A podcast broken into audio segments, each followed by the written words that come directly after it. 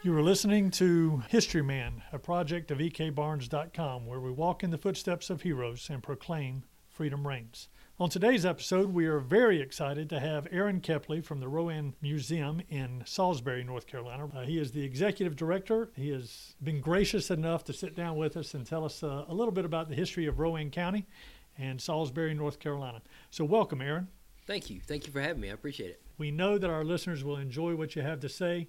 Rowan, Rowan County is instrumental in the founding of this country. You know, th- you will find very little of that in the history books because the incidents that happened in the north kind of overshadow a lot of what was happening here in the south. So we, we look forward to hearing about Rowan and, and the part that they played in the uh, in the liberty of our country. Before we start, we want to acknowledge a couple of our partners in this podcast. Uh, Long Gone LLC in Camden, South Carolina, specializes in historic tours in the oldest continuous inland city of South Carolina. You can find them on Facebook at Long Gone LLC. We also want to recognize the Cultural and Heritage Museums of York County, South Carolina, including the Southern Revolutionary War Institute, and of course, our friends at SouthernCampaign1780.org. So, Aaron, tell us a little bit uh, about your background, a little bit about the history of this museum, and uh, before we walk right into the, the bulk of your, your talk here today. All right. Well, as the museum's older than I am, uh, I'll start with that. Uh, the Rowan Museum was founded uh, in the bicentennial year of Rowan County, which was 1953. This county was created in 1753. So the bicentennial was 1953. And when all the citizens were coming together and thinking about looking back on the history and celebrating that bicentennial, they decided, hey, we need a museum. So they banded together, created a museum. We've been a nonprofit since 1955, and we operate uh, the 1766 Old Stone House and a Federalist period house that was built around 1815 called the Utzman Chambers House. Uh, this museum that we're currently sitting in, which is the 1856 courthouse, the third courthouse of Rowan County, and also the 1908 China Grove Roller Mill. When you walk into the museum here, you're actually, uh, I guess, on the ground floor of the courthouse, but you have different periods of time uh, from this community, including uh, a gold mine uh, exhibit. What, what's the significance of that gold mine exhibit? Well, uh, many of your listeners probably know that gold was first found in Cabarrus County, North Carolina, by uh, John Reed on his farm there. And uh, some of Reed's son in laws actually came into Rowan County looking for gold in the 1840s when there was a big court case that shut everything down at Reed Gold Mine. And they found a lot of gold here. Gold Hill, North Carolina, which is now a stop, uh, not even a stoplight. We've got two caution lights, I believe. Um, it was the biggest gold mine in the United States up until California usurped it around 1851 52. Uh, more gold was coming out of Gold Hill than anywhere else. And it was a booming town. The mayor of Charlotte actually went there and said he hoped one day that Charlotte would be as big as Gold Hill. What is the significance of the um, the Spanish conquistadors that I see in, on exhibit here? that one would probably be a whole different episode. Uh, actually, for your, your York County people, uh, this probably applies to them as well. Uh, we did not have DeSoto come through here like what York County probably would have, but we did have Juan Pardo come here, and there was a Spanish fort and church built here in 1567 uh, and 1568. Well, tell us a little bit about the Revolutionary War period.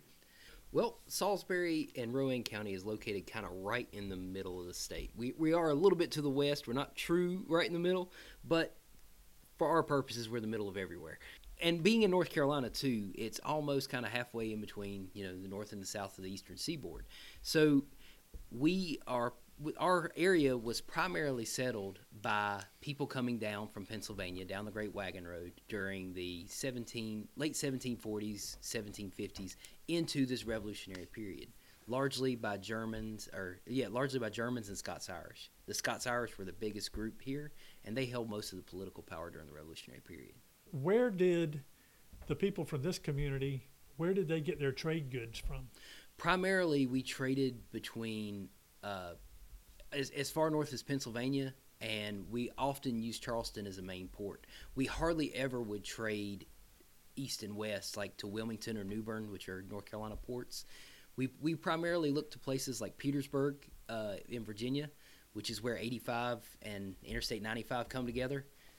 Just like just like today, there were major paths back then that came together there, and also there were a lot of family ties up in Philadelphia, uh, Pennsylvania area. So we would do a lot of trade that way, and it was just so much easier in terms of getting to a port to go to Charleston than it was to try to get to Wilmington or New Bern. So what were the great what were the the great interstates back then? What what where did they travel on? You had the Great Wagon Road and the uh, Great Trading Path, which at one time you called them. One was the Great Warrior Path, that became the Great Wagon Road, and the other one was the Great uh, Indian, or you know, now we would say Native American, but Great Indian Trading Path.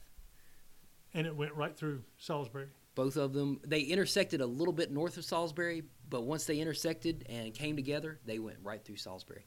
Is that a fact? Yep. As a matter of fact, if you go right, if you cross the Yadkin River, which is very close to where the ancient crossing is was, uh, Highway 52 and 85 split apart, and that is still roughly the area where sections of the Great Wagon Road and the Great Trading Path split. For those who have listened to my episodes in the past, where I've spent uh, a good deal of time down in Camden, South Carolina, Camden stretched across the Great Wagon Road in the middle part of South Carolina, and it comes up this way. And you're saying that just north of here, it splits, and one goes to Petersburg, one goes on to Pennsylvania. All the way up to Pennsylvania. That's right. That's uh, that's interesting how that, that line of communication stretched, and and I would imagine that played a little bit into the politics of this community as well. Absolutely, absolutely, it, it very much did. Uh, largely with the way that Rowan County was settled and uh, the the people who would come to have power here, because a lot of the people who are coming here are coming from the backcountry of Pennsylvania. You know, they're living on the frontier of Pennsylvania.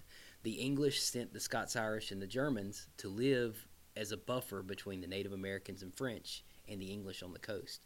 So as they move south down the Great Wagon Road through the Shenandoah Valley into Virginia and North Carolina, the uh, kind of I always tell the kids when I'm on a school tour, they come into Salisbury down Highway 29, which is right out here in front of us, and they get to the square. The Germans make a left, go to the eastern part of the county. The Scots Irish make a right, go to the western part of the county, and you could still see place names and stuff like that that were recorded back then. The families are still in the same areas even to this day.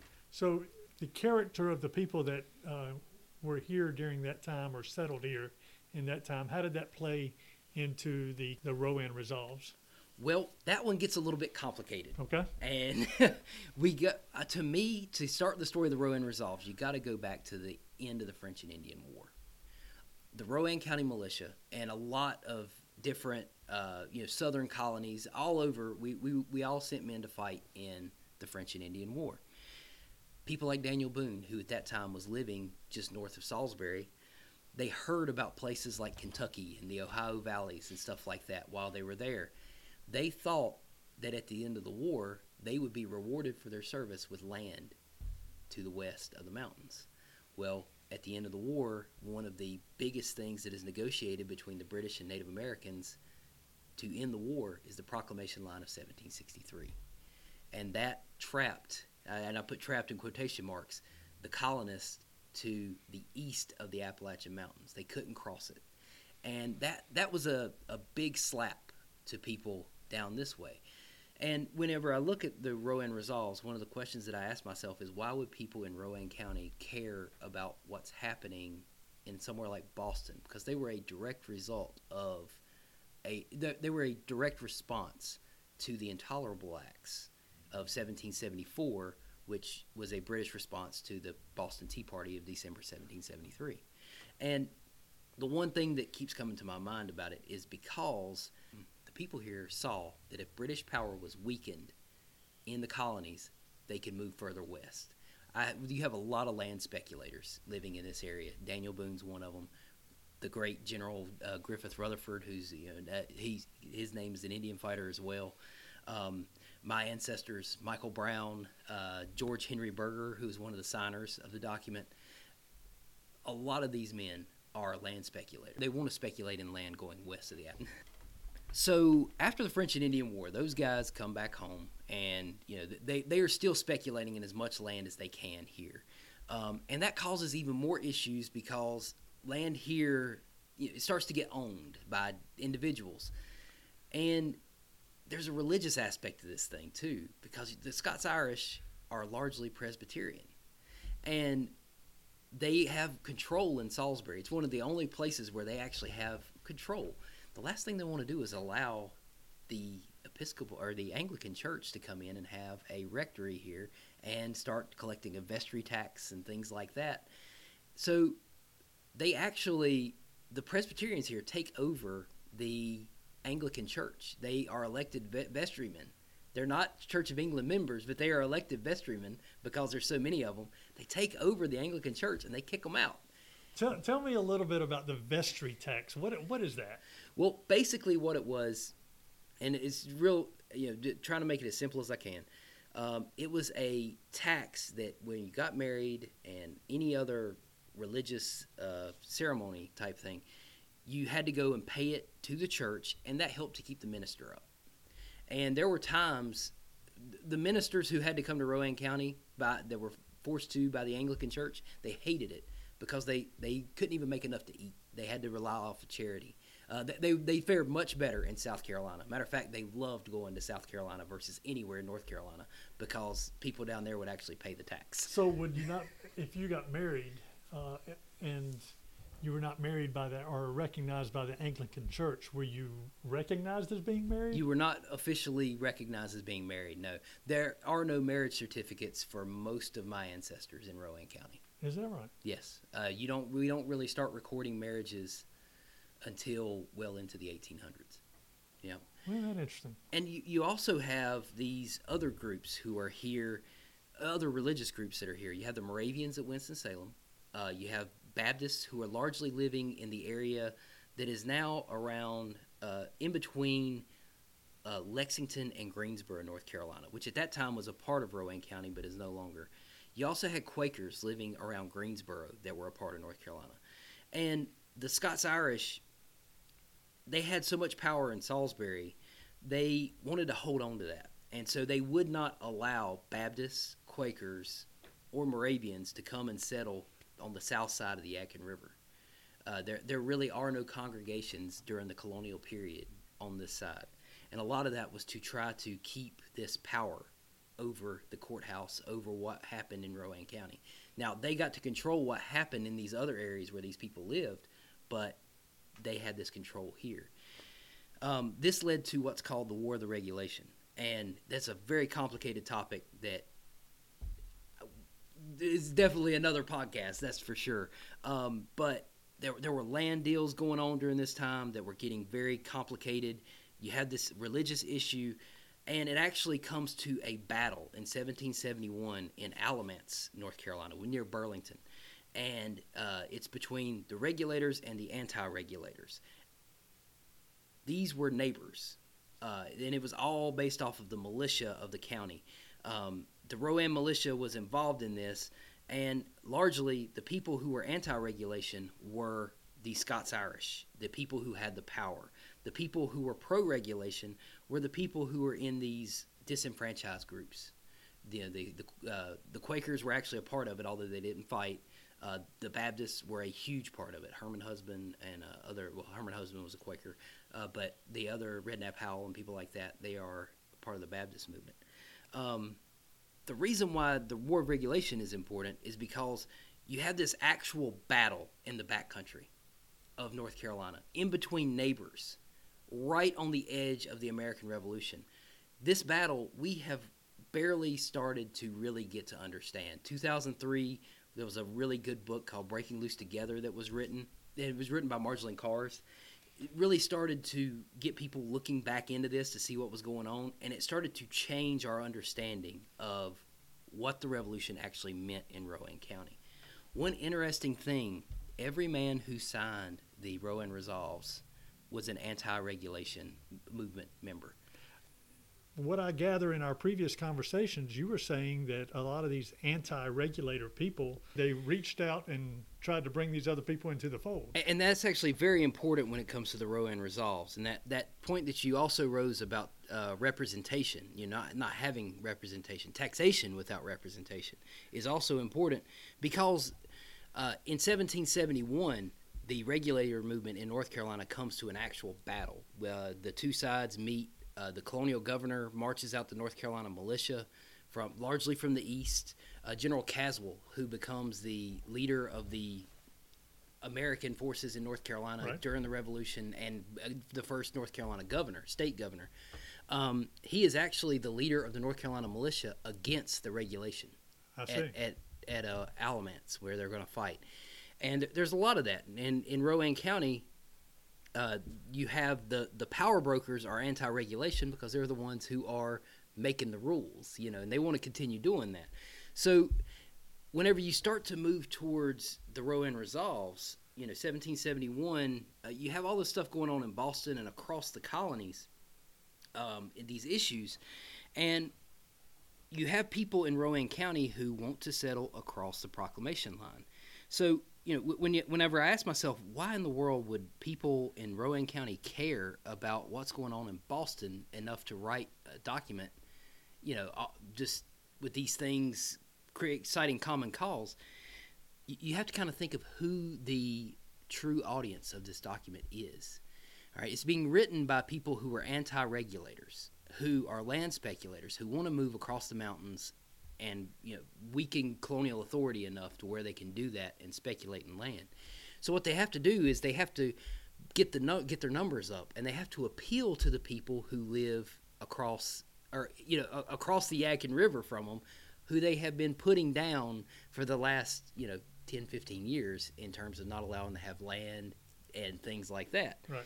And so that is really the way that the this document is written, which is very interesting. Um, it's, it's addressed to King George III because most colonial assemblies like this thought that if you wanted to get a get, get something done, Parliament was the last place you wanted to send it. So if you could get King George III's attention and he could put his finger on the scale for you, you could get something. But it seems to really be written to those people who, you know, are on the fence about, hey, we just came to blows with you. Why should I support this new movement that you're trying to push? Um, so the Rowan Resolves are written August 8, 1774. And they are in response to the Intolerable Acts in Boston. Uh, and, you know, that was in response to the Boston Tea Party of Right. 1773. And of course, it took time for all the news and stuff like that to get around. And whenever that came down here to Rowan County, that immediately made the people here very angry. And um, hearing these things about you know what was being put on Boston uh, by the Parliament, so you know not to let a good crisis go to waste, I guess you could say, uh, the the anti-regulation leaders, the the people who run the courthouse here, they get together and they write up this document. And of course, like I say, it starts off. It is addressing King George III. So they're they're pleading to the king for help to uh, get representation here in North Carolina and taxation, local taxation. And I think it's important for our listeners to know this is one of the uh, first documents of this kind to come out. right? Yes, yes, it is. It's, it's very early, and actually, it, if I'm not mistaken, it does call for a assembly to be made from the colonies to meet together like that. It, it's one of the early ones to do that. It's not the first, but it is an early one, and um, it, it it reads very much like other ones that will come behind it I see. in terms of uh, you know the right to impose taxes on the colonists lies within the General Assembly of the province, not the legislature in England. They proclaim that the cause of the town of Boston is the common cause of all the colonies, and they they want that firmly indissoluble union and association. That there it is. That's what they're saying. That to oppose the infringement upon the rights and privileges in the colonies. So that's what they're looking for. Is that So firm they are locking arms with the Patriots in Boston at this point. Yes, So definitely. It's interesting. Definitely. And there's also things like uh, a call not to import British goods into the colonies. Now, Rowan County, where we are, versus where the coast is, that's a good distance, right? Right. so you know, importing British goods into Rowan County, we, we definitely got them. Salisbury was the metropolitan center of the frontier at that time, but yeah, that that one is more of a, uh, I guess, a common call style thing than something that they could necessarily really put their finger on. Um, one of the most interesting things, and this really, I believe, points towards, hey, anti or regulators, we want you on our side. There is a clause in here that says they object to the African slave trade. Now, a lot of people read that, and the first time I read it, I was like, wow, okay, this is an abolitionist statement coming from Rowan, you know, a, a slave state Right. in 1774. But you have to keep reading after that because they want to stop the slave trade because it prevents manufacturers and other useful immigrants from settling in the colonies. So, in other words, it's a protectionist thing for white uh, labor, and they don't want free slave labor to be supplanting white wage labor, and that that is a olive branch out towards these people who they've been fighting. Right. A lot of them were very poor, Uh-huh. and they had you know they didn't have land and all this kind of stuff. They didn't have many rights. So, hey, So We'll that's say- economic politics at its core. Exactly. Populism, I believe, is what you Yeah. could say almost. Right. Yeah, yeah, exactly. Um, they encourage things like the raising of, sh- of sheep, hemp, and flax so that they can make their own clothes and things like that. Now, in this area, you know, we largely were making our own clothes, but hey, they're they're trying to push this to a larger platform. Um, they actually appoint uh, the three representatives of Rowan County to go to any type of uh, represent, representative body. And one of those, William Kennon, comes up in the, in the Revolution as kind of a lightning rod figure. He actually helps write either the Mecklenburg Declaration of Independence or the Mecklenburg Resolves, depending on which side of that argument you fall on. I see. And um, he also, like I said, with that land thing, he is heavily involved with trying to confiscate land in Rowan County from loyalists or people that he perceives to be loyalists. Right. Um, and probably the last thing in here that's that's really important and kind of cool, they don't want to trade with any colony that refuses to join this union.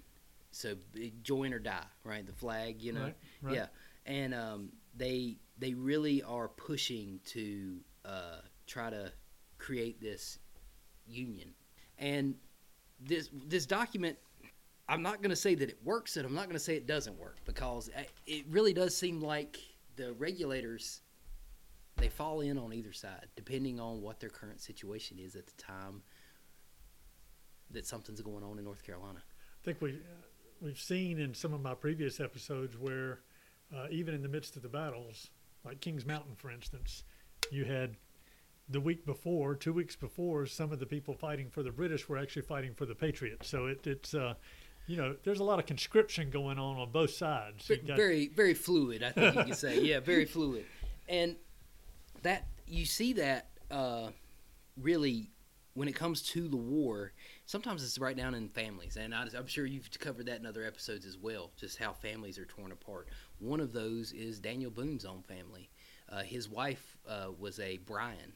And towards winston-salem which was then part of rowan county um, the uh, the bryan family had a big settlement up there and one of the patriarchs of the Bryans up there became the big loyalist leader in this Really? area. And Daniel Boone was a kind. He tried to kind of stay neutral, and in 1775 he hopped across the mountains into Kentucky to get away from a lot of what was going on, and he took a lot of those people with him to try to get away from it. And I mean, you know, I- I don't think it's any uh, coincidence that this document is written in 1774 and you have Daniel Boone going across the mountains in 1775 to do his land speculating and, and opening up everything out that way. Isn't that interesting? Now I know he did fight for the the patriot cause in Kentucky when he was there, He did. uh, and you know he had some. He won some and lost some over there against right. the Indians, uh, uh, but uh, that is an interesting twist. I, Well, that- and there again, he- he's he's largely fighting the Native Americans. Right. You know, he, right. he's he's looking to open up that land. That's right. That that's really what they're wanting to do. And he was a speculator as well. Exactly. Although after the war, he realized a lot of his speculation, a lot of his paperwork didn't measure up. But the the Transylvania Company was headquartered here out of Salisbury, and that they're, they're the ones who hired him to go. And there was a big mess with that whenever uh, after the war, and yeah, I think it almost came to a war between the company and the colony of North Carolina. I was thinking as I was coming up here, thinking about this episode, Salisbury could literally be termed uh, the gateway to the West in North Carolina.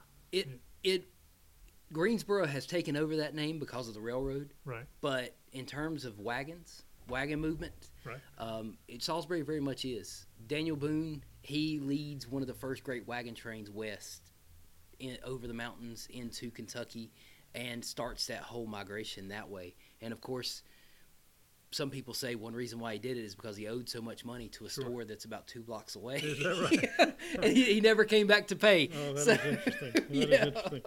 So, of the signers of these Rowan resolves and what we find in the Camden resolves, if you go down the list of those who signed the Camden resolves, you find that they didn't just uh, write this stuff out and walk away. They actually put deed to word in, in many respects. So, so the signers of the Rowan resolves, tell me a little bit about them.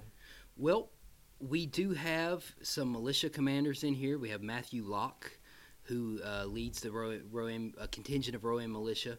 His brother Francis is not on here. Uh, Francis Locke was actually commanding the uh, Rowan militia when Cornwallis came into Charlotte. I and, see. And he, his men were in Charlotte fighting back uh, against Cornwallis whenever he was there. One of my ancestors, George Henry Berger, who was a German, he signed off and he became a lieutenant underneath uh, Griffith Rutherford in the uh, Rowan militia. I see. And um, there's quite a few others who became, if they if they weren't uh, actually fighting, they were somewhere involved in patriot government. So yeah, that, these these guys they become the committee of safety, they, and they are the ones who are repeatedly tapped to uh, be leaders and you know lead men, make decisions, and things like that. So yeah, their necks are actually out there on the line. They they are definitely the founders of our areas of our nation, but they had these uh, personal motivations that they were that, that were they were definitely going after. So when we talk about history and you start digging deep enough, you find the humanness in everything. So Exactly. uh, what? But what an interesting story uh, at the founding of our nation, where liberty literally was in the balance, uh, and it could have gone either way. And uh, we find that Salisbury was was at the uh, the start of it all, and was actually a catalyst in many respects to to the outcome of the Southern campaign, especially, but in the in the War of Independence as a whole. Yeah. Well, I, I always like to tell people if the Yadkin River had flooded just a little bit earlier, Guilford Courthouse could have happened on right outside Salisbury, and Greene would have had nowhere to run because Cornwallis was right on his heels as they were coming through. If, you, if you're a believing person, that's providence shining its light upon this nation. So, uh, but thank you so much, Aaron, and uh, we look forward to uh, any other episodes that you're able to give us. I appreciate you having me on. All right. Thank you.